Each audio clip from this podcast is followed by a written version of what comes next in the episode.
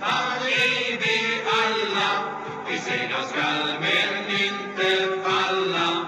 De orden bör vi alltid minnas. Och ni ska se Ja, MFF-are är vi alla och eh, välkomna till ett nytt avsnitt utav Fotbollspodden Tapper med MFF-legendaren Staffan Tapper i huvudrollen och själv heter jag Micke Sjöblom som samtalar med Staffan. Ja, MFF-are är vi alla Staffan och inte minst en sån här dag som idag, måndag, dagen efter. Ja, det 23 guldet har vi tagit hem, helt fantastiskt. En eh, direkt seriefinal på, på Eleda stadion där vi till slut lyckades vinna med 1-0 på en straffspark. Och stor glädje för oss men naturligtvis också en, en enorm besvikelse för, för boråsarna. Och eh, vi kommer tillbaka till publiken och sådär men det var också ett publikrekord både matchen igår och över säsongen faktiskt. Ja, det är fantastiskt eh, att- vi drar så mycket publik. Det är väldigt roligt också. Att det, men det har ju varit en spännande säsong, det kan man inte från, frångå. Och sedan tror jag vi är ju så här i, i Malmö att vi, vi, vi törstar ju efter framgången. Ja. Eh, vi blev sjua i fjol och det skulle ju rättas till va, med all möjlig hjälp från publik, spelare, och lagledning, tränare, allt. Och där hamnade vi till slut att det gick hem så att eh, nu är vi där vi ska vara. Just det. Ja, det var en bumpy road under säsongen men vi kommer tillbaka till det också. Men vi vill inledningsvis också eh, prata om, inte bara herrarna, utan prata om MFFs damer som under ett antal säsonger har gått helt obesegrade genom sina serier. Vad säger du om det Staffan? Ja, det är en fantastisk satsning som har gjorts. En, en stor satsning, helt klart. Och nu är man uppe i, i, i division 1, elitettan, och då är man inne i elitfotbollen för dam. Samtidigt så, som också gläder oss här nere, att Trelleborg till steget upp i högsta divisionen. Eh, det visar ju när vi ser finalen här, som också var en direkt final nästan mellan så att säga Hammarby och Häcken som slogs om då. Till slut så lyckades Hammarby klara av det och ta guldmedaljen. Men mycket folk, närmare 20 000 på, på, eh, på deras arena visar att eh, storklubbarna på här sidan när de har satsat, har sett vi ute i Europa också, så, så följer de med ett större intresse, ett större engagemang och, och MFF är på väg där med sitt lag fyra år i rad och nu satsar man vidare. Va? Så att eh, jag är helt övertygad om något år. Skulle vi möta Hammarby i en direkt final på Leda stadion så kommer här också vara 20 000. Så att den, den framgången är också parallell på ett underbart sätt för MFFs räkning. Ja, det är spännande att höra och det, det är ju som sagt en fantastisk, eh, inte segersvit men obesegrade svit som, som, som de har haft genom eh, serierna här. Ja men det är roligt att ha sådana här OBSar. Vi har ju själv på här sidan då 49, 50, 51, 49 matcher i Allsvenskan och här får vi också lägga till våra rekordböcker. Att gå igenom fyra serier obesegrade, helt fantastiskt. Eh, ja, vi lämnar MFF dam där eh, faktiskt eh, och eh, återkommer till dem eh, nästa säsong eller kanske innan, innan dess. Eh, och går tillbaka till matchen igår då. Eh, vad säger du Staffan om det här? Ska vi kalla det hjärnornas kamp mellan Rydström och, och Jimmy Tillin? Eh, vad va, va, va, va, såg du på planen? Ja, alltså för, förutsättningarna var ju väldigt tydliga här. Att eh, Elfsborg på ett oavgjort resultat eller vinst blev svenska mästare och vi var tvingade att vinna för att få det. Eh, nervös inledning, man märkte de första säga tio duellerna att båda tränarna hade satt till sitt lag. De första duellerna ska vi vinna, vilket, hur vi än gör det. Va? Så att eh, det var inte så lätt för domaren att stävja det för att man förstod att adrenalinpåslaget var mycket, mycket stort hos spelarna. Eh, men det, det lugnade ju ner sig ändå på något vis. Va? Och man märkte ju tydligt att Thelin och boråsarna hade liksom säger att eh, så länge vi har 0-0 så är det vi som är mästare. MFF eh, förivrar sig inte kan man säga, även om jag inte är sådär oerhört glad för det här possession-spelet längst bak, att vi rullar runt och rullar runt och rullar runt. Men samtidigt så, som jag sa, så skapar vi ett par riktigt farliga chanser framåt. Så att eh, när sen målet kommer i, i andra halvlek här så, så, blir det ju ett försvarsarbete. Då blir det tvärtom match så att säga. Då ska vi försvara oss med näbbar och klor. Boråsarna ska göra allt för att få in en kvittering. Så att kampen var ju mycket benhållet att få gjort ett mål och att försvara sitt mål, helt klart.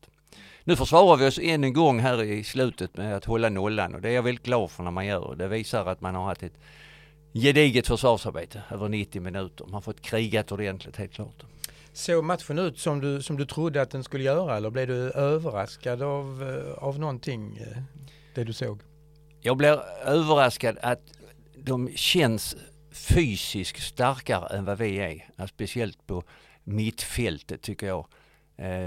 De har också ett spel kanske som lyser igenom när de spelar lite längre boll, de vinner sina andra bollar, går in i duellerna på ett, på ett sätt och närkamperna och nickduellerna. Så att de vann för många bollar där tyckte jag och tycker fortfarande att där, där måste vi så att säga, ja, bli starkare. Vi måste bli löpstarkare och vi måste bli fysiskt starkare. Så att de duellerna, många av dem ska vi absolut inte vinna. Det ger direkt ett övertag mentalt när man känner liksom att man vinner dueller. Eh, och ja, där hoppas jag vi kan bli bättre. Sen är det, man får inte glömma Elfsborg är ett väldigt bra fotbollslag. Eh, väldigt bra organiserade. Eh, när de väl kommer fram på sista tredjedelen så har de många alternativ, många inläggare, kommer många i boxen och skapar många farligheter. Så att de är välorganiserade och har mycket bra fotbollsspelare. Så att, eh, de ska ha en stor eloge för den säsongen de har gjort, även om de inte lyckades. Deras chans kan man inte komma ifrån. Den var ju matchen innan. Eh, de spelade 2-2 mot Degerfors. Där, där, där, där, måste ha blivit en, en mental bit som är jättesvår. Och sen får man underläge här mot oss. Man fick liksom inte någonstans, hade man fått en ledning så man fått tillbaka tron på det hela på ett annat sätt. Nu fick man jaga än en gång. Och eh, ja, mentalt tufft för dem. Mm. Om, om, om, vi går ner ett steg så att säga i, i analysen och tittar kanske lite mer på, på spelare. Eh, alltså fanns en duell eh, Frik, Per Frik mot Pontus eh, och Ali mot Hult. Är det någonting där som, som, som du tyckte stack ut? Ja, Pontus mot Frick, det var väl precis den duellen man hade önskat sig. Två härliga typer. Äldre spelare som ger och tar allt de kan. Jag tror de tackar varandra efteråt med ett leende på läpparna. Så att, Eh, de är vana vid det här spelet båda två och tycker om det också. Eh, Ali visade i första halvlek, kändes det som att det var lite nerver i honom också. Eh, lite mottagning på bollen, tappa lite bollar. Men han är ju ett hot hela tiden. Och när han fick lite ytor där. Eh, de första tio meterna på, på Hult slår han honom lätt. Men man märkte sedan ju längre matchen gick, när det blev lite längre bitar sedan, så har han inte riktigt kraften. Han har inte det orket i muskulaturen som, som vi skulle helst bygga upp honom. Kan vi ge honom, brukar jag säga, utan att förstöra någonting annat 10 kilo till på honom så, så, så hade jag blivit väldigt glad. Men det, det får också vara upp till fysikerna och allt vad de är för någonting att mata honom på rätt sätt så han växer till sig lite. Ja. Utan att tappa den förmågan. Vi pratade lite grann om, om Elfsborgs målvakt inför matchen. Ble, ble, blev det någon egentligen liksom kamp mellan målvakterna under matchen? Nej, Nej. det upplevde jag inte. Uh, ingen av dem fick göra de här avgörande bitarna utan det hände liksom framför dem hela tiden. Det mesta av det var båda två väldigt stabila men där blev inte de bitarna, och vi är ju inget inläggslag om man säger på det viset. Slår. Vi hade väl blivit det om det hade stått 0-0 eh, långt fram i matchen. Då hade vi kanske flyttat upp Pontus och andra, precis som vi gjorde när vi spelade mot Häcken. Så det har blivit mer dueller i, i boxen. Men det blev det inte här nu. Nu när vi hade gjort mål så, så backade vi ju hemåt och det innebär ju att vi försvarar oss längre ner och det innebär att deras målvakt syntes ju inte så mycket. Men jag tycker fortfarande det är absolut en av de bästa målvakterna som vi har i serien. Mm. Mycket ja. lovande. Ja, verkligen. Eh, ja, är det någonting annat analysmässigt över just själva, själva matchen som, som eh, skulle ta in när vi börjar titta, innan vi tittar på andra bitar och även tar publikbit? Jag tänker på spelar, spelmässigt på, på, på, på planen innan vi går in på allsvenskan som helhet. Och, eh, publikdelen som, som ju blev tydlig igår. Pontus har ett stort ansvar och detta tycker jag han tar bra som kapten. Han, han leder det. Han ska försöka att vara lite försiktig för att eh, med sitt snack och sina gula kort, va, så vi inte får det som en belastning sen under nästa säsong. Va. Men det är svårt, jag känner honom väl, han, han är som han är. Va, och han kan inte, ska han liksom tappa det så hade det inte gått. Va. Vi hade en mittback på min tid som hette Christer Kristensson. Han var, han var, var likadan. Va? Man kunde säga till om man skulle lugna sig. Så, ja, ska jag göra så? Men så gick det inte ändå. Va? Så att man får ta det onda med det goda lite med Pontus. Det mesta är ju gott i allt han gör va, på alla sätt och vis. Så att, eh, det ligger i hans natur och hans spelstil att han emellanåt flippar ur lite grann. Va? Men ja, han är som han är och så vill vi ha honom. Mm. Eh, jag kommer bara att tänka på vår, vårt, eh, ska vi kalla det högerbacksproblem som vi har haft under, under eh, större delen av säsongen. Dock inte nu sedan Martin Olsson liksom etablerade sig i en fyrback. Hur ser du på, hur ser du på det? Samtidigt är det ju lite onaturligt att han spelar som högerback, eller, eller vad säger du? Fantastisk prestation här, speciellt slutet på året och han har ju fått en krediten också av Henrik, helt klart. Eh, även varit med i landslag. En oerhört rutinerad spelare visar det som har, verkligen har stuckit fram här i, slutet på säsongen tagit ett enormt ansvar så att, äh, en väldigt stor eloge till honom. Eh, Tinnerholm kom ju hem, va? jag känner honom väldigt väl och väldigt engagerad och entusiastisk spelare på alla håll och kanter. Men eh, tyvärr så blev han ju skadad och varit borta en längre tid. Jag hoppas att han, han kan komma in i det hela. Det blev ju lite många äldre spelare va? och då är det ju all, lite risk det här med skadebiten. Det känner jag själv igen sen jag själv spelar boll. Så att eh, du bör ju ha dem rätt så friska, helt klart. Va? Och behöver lite yngre alternativ också som kan avlasta på ett bra sätt. Annars tycker jag, skulle vi, om vi går ett steg längre fram till nästa år, få AC frisk igen, vilket jag verkligen hoppas. Oliver Berg kommer tillbaka och Tinnerholm kommer tillbaka så är det ju som tre nyförvärv nästan. Ja, nej, nej, precis. Ja, vi kommer tillbaka till det när vi tittar, tittar framåt. Eh, om vi då ska titta på, på säsongen som helhet och allsvenskan som helhet och då kopplat till det som hände i matchen i, igår. Eh, avbrott i matchen, långa uppehåll. Matchen igår tog tre timmar, en timmes paus. Mm, ja, var går var går gränsen liksom för, för det här utan att kanske gå in på själva orsaken till incidenterna här? Ja, var gränsen går, det kan man bara konstatera att den är inte satt i alla fall. för att eh, ska vi spela boll eller ska det vara så lång tid så att man undrar, eller jag undrar någonstans, var går gränsen till att en match ska brytas? Och eh, efter de incidenterna som var igår och det inte bryts så vet jag egentligen inte hur mycket till det ska vara när det blir en timmes avbrott när brandlarmet går och av just pyroteknik och där inte blir någonting av det när folk ja, folk går börjar gå hem. Pausen, ja. ja. Och det, det, är inte bra. Det är många som uttalar sig efter att nu måste vi göra någonting åt det, men så har man ju sagt nu år efter år efter år. Och det, blev, det har inte blivit bättre. Jag ser ju mer detta året som har gått har man ju sett väldigt tydliga tecken på många avbrott, många matcher som har blivit brutna på grund av rök och så vidare och så vidare. Bangers och hot och allt vad det är för någonting. Och detta är ju då en kategori supportrar, om vi nu ska kalla dem så, som känns som har som mål att inte bara stimulera matchen och få en bra eh, omgivning runt om matchen utan verkligen få stopp på det. Snart känns det som att publikerna i de olika städerna. Ja, vi bröt matchen i en och en halv timme. Ja, vi bröt det bara en och en kvart. Ja, vi fick brandlarmet att gå. Ja, vi fick det och det. Så att det känns nästan som att man börjar värdera in liksom och att det är bra hur duktiga man har varit på att stoppa matcherna. Och då landar vi på en kategori så att säga, kanske synd att kalla dem supportrar. För detta är ju förstörande. Men samtidigt så blir jag väldigt orolig för de personerna, och speciellt de ungdomarna som jag ser. Jag såg när matchen var slut så sprang ja, 10-20 ungdomar med sådana här bengaler och med glädje och, och tillrop kastade mot Boråspubliken. Och man säger, det hör ju inte hemma på en fotbollsplan alls. Va? Och det kan man ju bli väldigt rädd för att om den publiken som jag själv och med barn och lite äldre kanske ser detta som ett tecken på att inte gå på fotboll i Malmö längre eller mer.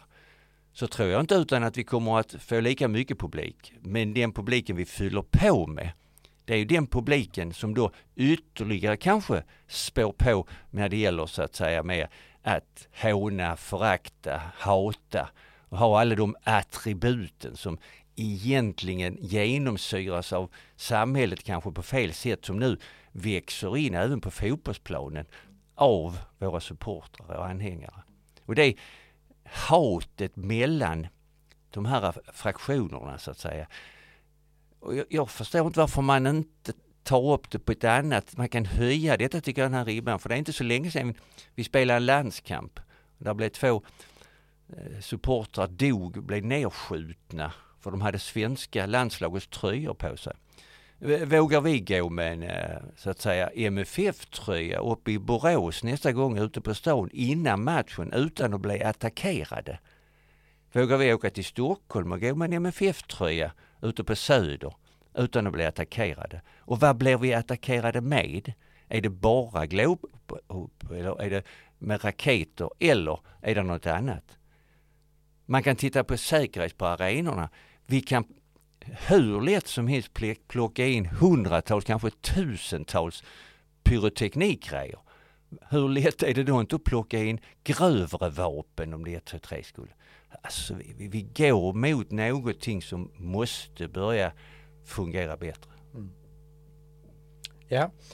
Eh, vi, eh, vi lämnar det där och går tillbaka till det som händer på planen eller har hänt på planen under, under året. Eh, vi, vi, vi ska titta lite på allsvenskan och, och, och placeringarna i, i eh, eh, i, um, i, sluttabellen där vi då har eh, Elfsborg-Häcken som då också går till Europaspel nästa år. Uh, inget av Stockholmslagen gör det. Uh, det, sa du, det sa du med glädje hörde ja, jag. Nej, det vet jag inte men... vi, vi konstaterar det. Ute i Europa pratar man ju om Malmö, det är så vi brukar säga. Ja, ute i Europa pratar man inte om Stockholm inför nästa år i alla fall, det kan vi ju konstatera också. Nej, vi, vi ser också hur, hur svårt det är. Alltså, man mm. frågar, det sitter i väggarna eller vinnarkultur och det är en massa olika sådana här uttryck. Men man kan konstatera att MFF är en förening som är vana vid att vara i ett Europaspel och har genom här visat att man kan hantera det.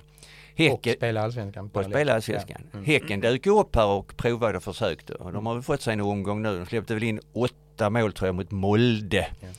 Och i min värld spela Europa, det är, det är, en del av det är ju att hålla nollan så att säga själv. Mm. Och inte vara så överambitiösa och tro på sig själv och tro att man är så bra att det här klarar vi lätt på något vis. Utan det gör man inte idag i Europa. Europa blir bara svårare och svårare för varje år som går. Mm inte bara Champions League och Euroleague och Conference League. Där är enormt bra fotbollslag ute som vi ska slåss med.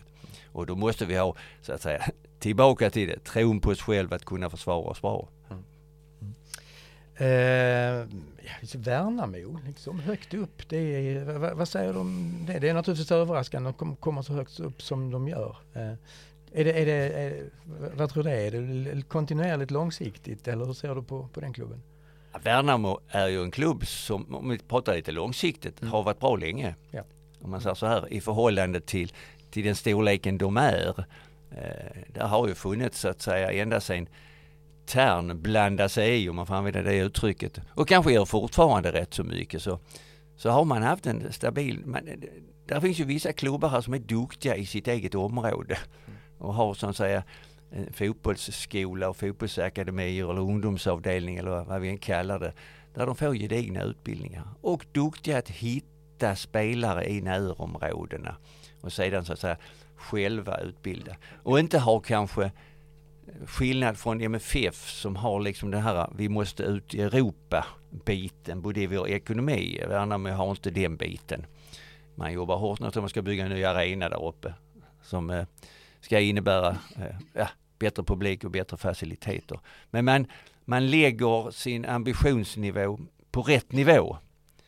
Eh, plus att man då har en extremt välorganiserat lag, bra fotbollsspelare. Vi eh, blir ju av med tre lag, eller två lag i alla fall. Eh, Varberg och Degerfors. Eh, och sen ett lag till. Eh, ja, antingen kommer det upp Utsikten eller så eh, tappar vi BP. Vad, vad säger du om, om, om det? Ja, de som är mest glada och nöjda här måste vara IFK Göteborg. kan vi inte komma ifrån. Ett, ett avgörande dubbelmöte med Utsikten, ett, ett lokalderby mot Lillebro. Det, det hade inte varit roligt.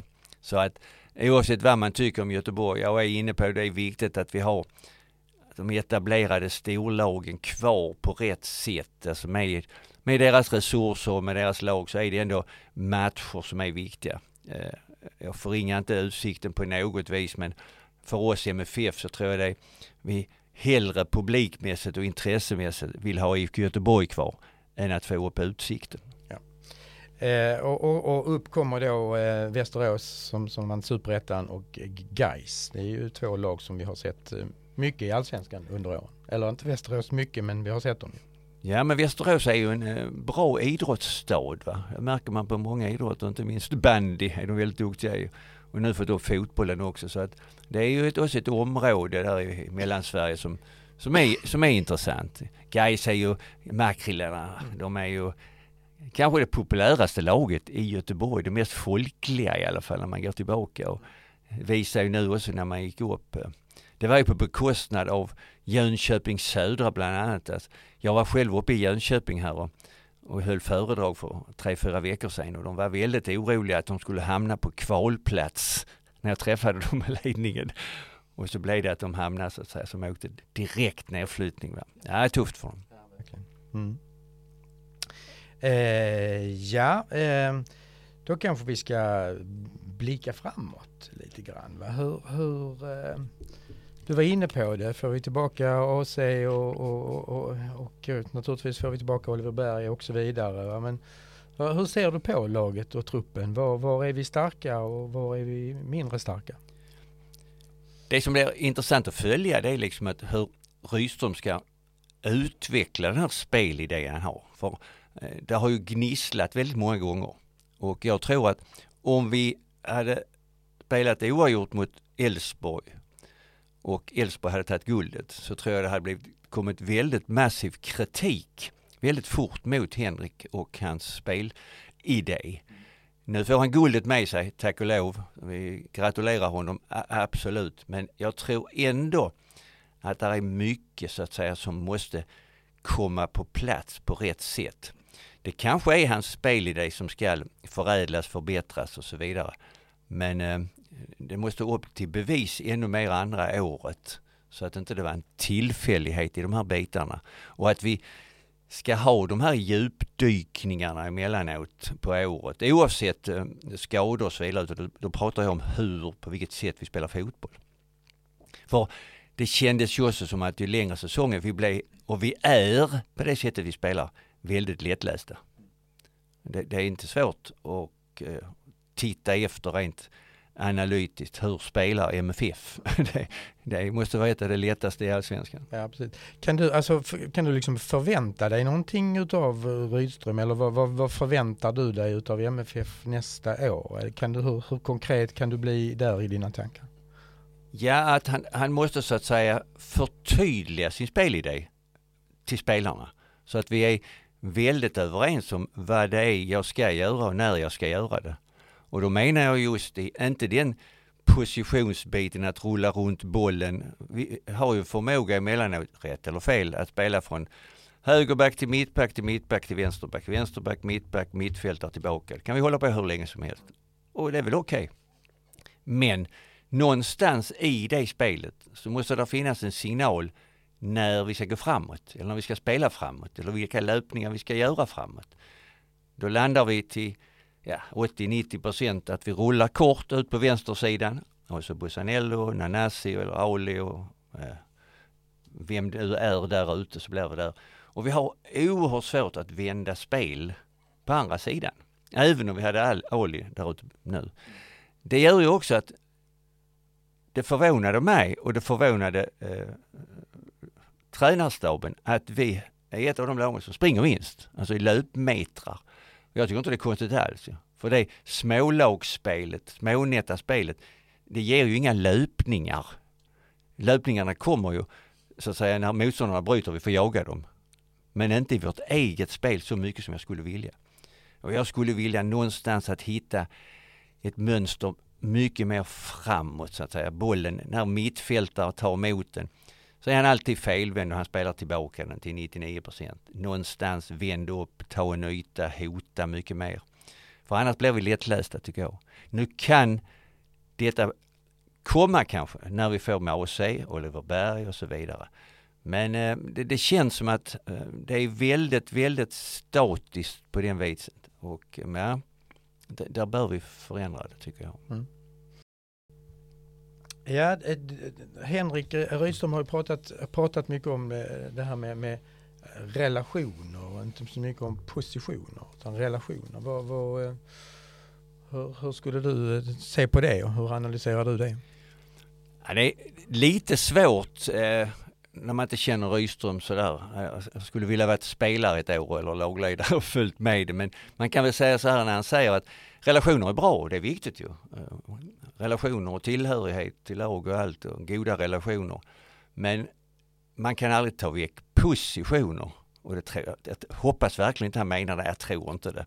För att man måste ju veta vilken position jag har i ett utgångsläge. Alltså om jag nu är mittback så måste jag veta att eh, vad är min roll som mittback? Det är min position. Sen är det ju väldigt intressant om jag som mittback ger mig av kanske eller byter position med någon annan och, och så vidare. Det, på min tid var det en totalfotboll som holländarna kom med. Ajax var duktig på det. I 1, 2, 3 så Cruyff spelade i kedjan, i 1, 2, så spelade han vänsterback. Och på den tiden var det rätt mycket punktmarkering. Det innebär att det var jättesvårt att få grepp om ett sånt lag. Om det är relationsfotboll så tycker jag den är jättebra under förutsättning att man inte tappar sina positioner eller laget inte tappar sina positioner. För att vi måste ha klart för oss var min position är. Vi får inte röra till det för mycket för spelarna. För spelarna vill ha enkla instruktioner, tydliga instruktioner. Vad är det jag ska göra? Vad är det som förväntas av mig? Nu har jag bollen. Nu vet jag vad jag ska göra. Och när jag har bollen så vet de andra också vad jag ska göra. Och så vidare. Så att om vi nu ska använda vanlig skånska så klydda inte till det för mycket. gör, gör det lite enkelt. Det är ett gott råd. Ja. Ja, ja, det är bra. Eh, ja, om vi tittar ännu mer lite i detalj på spelarna så har vi ju eh, under året eh, tappat en stor spelare, eller vad vi ska säga, men i alla fall visat sig efteråt att han, han är en riktigt stor spelare, Hugo Larsson. Och bland annat fått Otto Rosengren, två väldigt unga spelare ju. Ja, vad, vad, vad säger du om de två ut och in? Ja, Hugo Larsson har jag följt nu nere i Tyskland, ja. i Eintracht Frankfurt och eh, det har väl gått eh, snabbare än vad någon räknade med. Inte minst eh, Frankfurt själv tror jag. Men följer man honom nu så spelar han ju 90 minuter varje match. Och han är, han är alltså en löper mellan straffområde och straffområde. Och det är den typen av spelare som jag älskar att ha haft MFF också, om vi nu ska eh, gå tillbaka till det vi pratade om innan lite grann eh, en fantastisk summa man sålde dem för men eh, så nu känns det som att den summan var väldigt berättigad. Han är ju eh, också en kille som kommer från akademin från Ystad. Jag tror han är till och med moderklubben Charlo, en liten ort utanför Ystad. Och jag tycker Otto Rosengren är ett mycket bra eh, nyförvärv. Ett bra nyförvärv. Han påminner för mig om Hugo. Det är bara det man måste, liksom, precis som en, en ung häst, man måste släppa lös honom lite grann i löpningar. Inte bara låta honom få boll och passa tillbaka boll och få boll och passa tillbaka boll utan han måste så att säga framåt. Han måste löpa mellan straffområde till straffområde. Han kan springa mycket, hur mycket som helst. Han måste man släppa lös lite grann. Va? Så att jag, han tror jag kommer att bli, han är ju väldigt bra men jag tror också han kommer att bli enormt bra. Har ju också ett bra skott har vi ju sett. Eh, ja, ja och han är, alltså, han är, han är duktig, han är teknisk. Va? Dessutom är han, alltså, han är ung och han är fysiskt stark, han är fysiskt löpstark. Han är absolut inte rädd att gå in med huvudet där andra knappt vågar ha benen så att säga. Han kommer från Listerlandet, han kommer från en god släkt av minkhandlarna så att eh, han har, är jag väldigt förtjust i och eh, jag tycker man har matchat honom rätt lagom också om man säger så här. Va? Eh, har Rydström skött väldigt, väldigt bra. Men jag ser honom också definitivt som en startspelare. Eh, kanske inte alla matcher men att han ska känna det att han är bland de startspelarna på mitten som Rydström har. Och eh, ja, han kan vi få väldigt nytta av. Han är väl så bra så att eh, det är också vi får räkna med att de här ungarna som vi producerar fram, ungdomarna de säljer vi kanske. Men kan vi sälja, vi kommer till vad vi fick för Hugo, kanske 120-130 miljoner. Ja. Och det kan vi aldrig stoppa. Det är bara för att vi bara producera nya. Det är bara på det igen. Ja. Eh, avslutningsvis då, då går vi ur en säsong där vi inte har varit i Europa. Eh, går tillbaka till en säsong där vi går i Europa och vi går in i så högt vi kan göra i Sverige i Champions League-kval. Dina tankar kring det? Ja, jag tycker det är underbart. Eh, just att vi är i Europa och dessutom kvalar vi till Champions League. Det är jättesvårt allting men de här europeiska matcherna eh, de har en viss eh, spets och klang. Eh, just att det gäller mycket och man får se annan fotboll från andra länder. Och oftast nu också så är det ju lag som man kanske aldrig har sett förr. Så att, ja, det är alltid lika spännande tycker jag. Europafotboll när det gäller någonting. Inte vänskapsmatcher, det tycker jag är skit.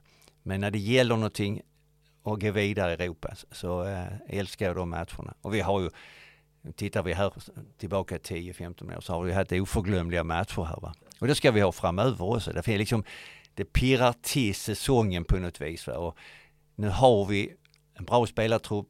Troligtvis kommer vi väl att tappa någon men vi kommer också att köpa in någon. Jag tror de ligger i startgroparna hela den, den avdelningen på MFF. Så att kunna ha och rulla runt spelare på rätt sätt, att kunna klara av både vänskap, träning, allsvenskan, Europaspel, cupspel och så vidare. Vi måste ha den truppen.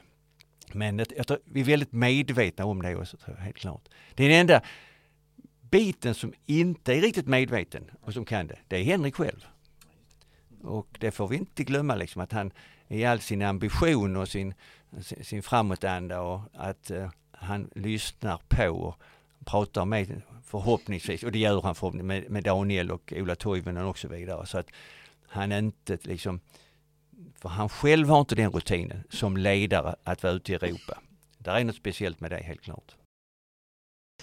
Ehm, ja men okej Staffan, då har vi hållit på lite längre än vanligt men vi hade mycket att täcka också hela säsongen och, och matcherna och lite framåt också. Så får vi se hur vi blir framöver här när vi kommer tillbaka ehm, under jul och nyår och inför säsongen och kuppen och lite sånt. Ja, vi kan väl nämna en uh, rolig grej faktiskt här i veckan. Uh, nu på onsdag morgon så flyger gamla 79-laget ner till München. Och uh, stor uppslutning tillsammans med vår ordförande Anders Paulsson. Ska vara ett par dagar i München, återuppleva gamla minnen och Pierre Mens följer med, har lite gamla bilder och ska ta lite nya bilder. Så att det kommer vi ju komma både på MFFs hemsidor men vi, vi ska ta upp det lite i podden här kanske. Lite mer vad som hände inne i, så att säga, på våra rum och vad vi diskuterade för någonting. Det kanske inte bara är det allt förbjudna utan det kan väl vara några goda anekdoter också. Ja men gott Staffan. Då pausar vi där. Tack så du ha. Ha det bra. Fint. Hej. Hej.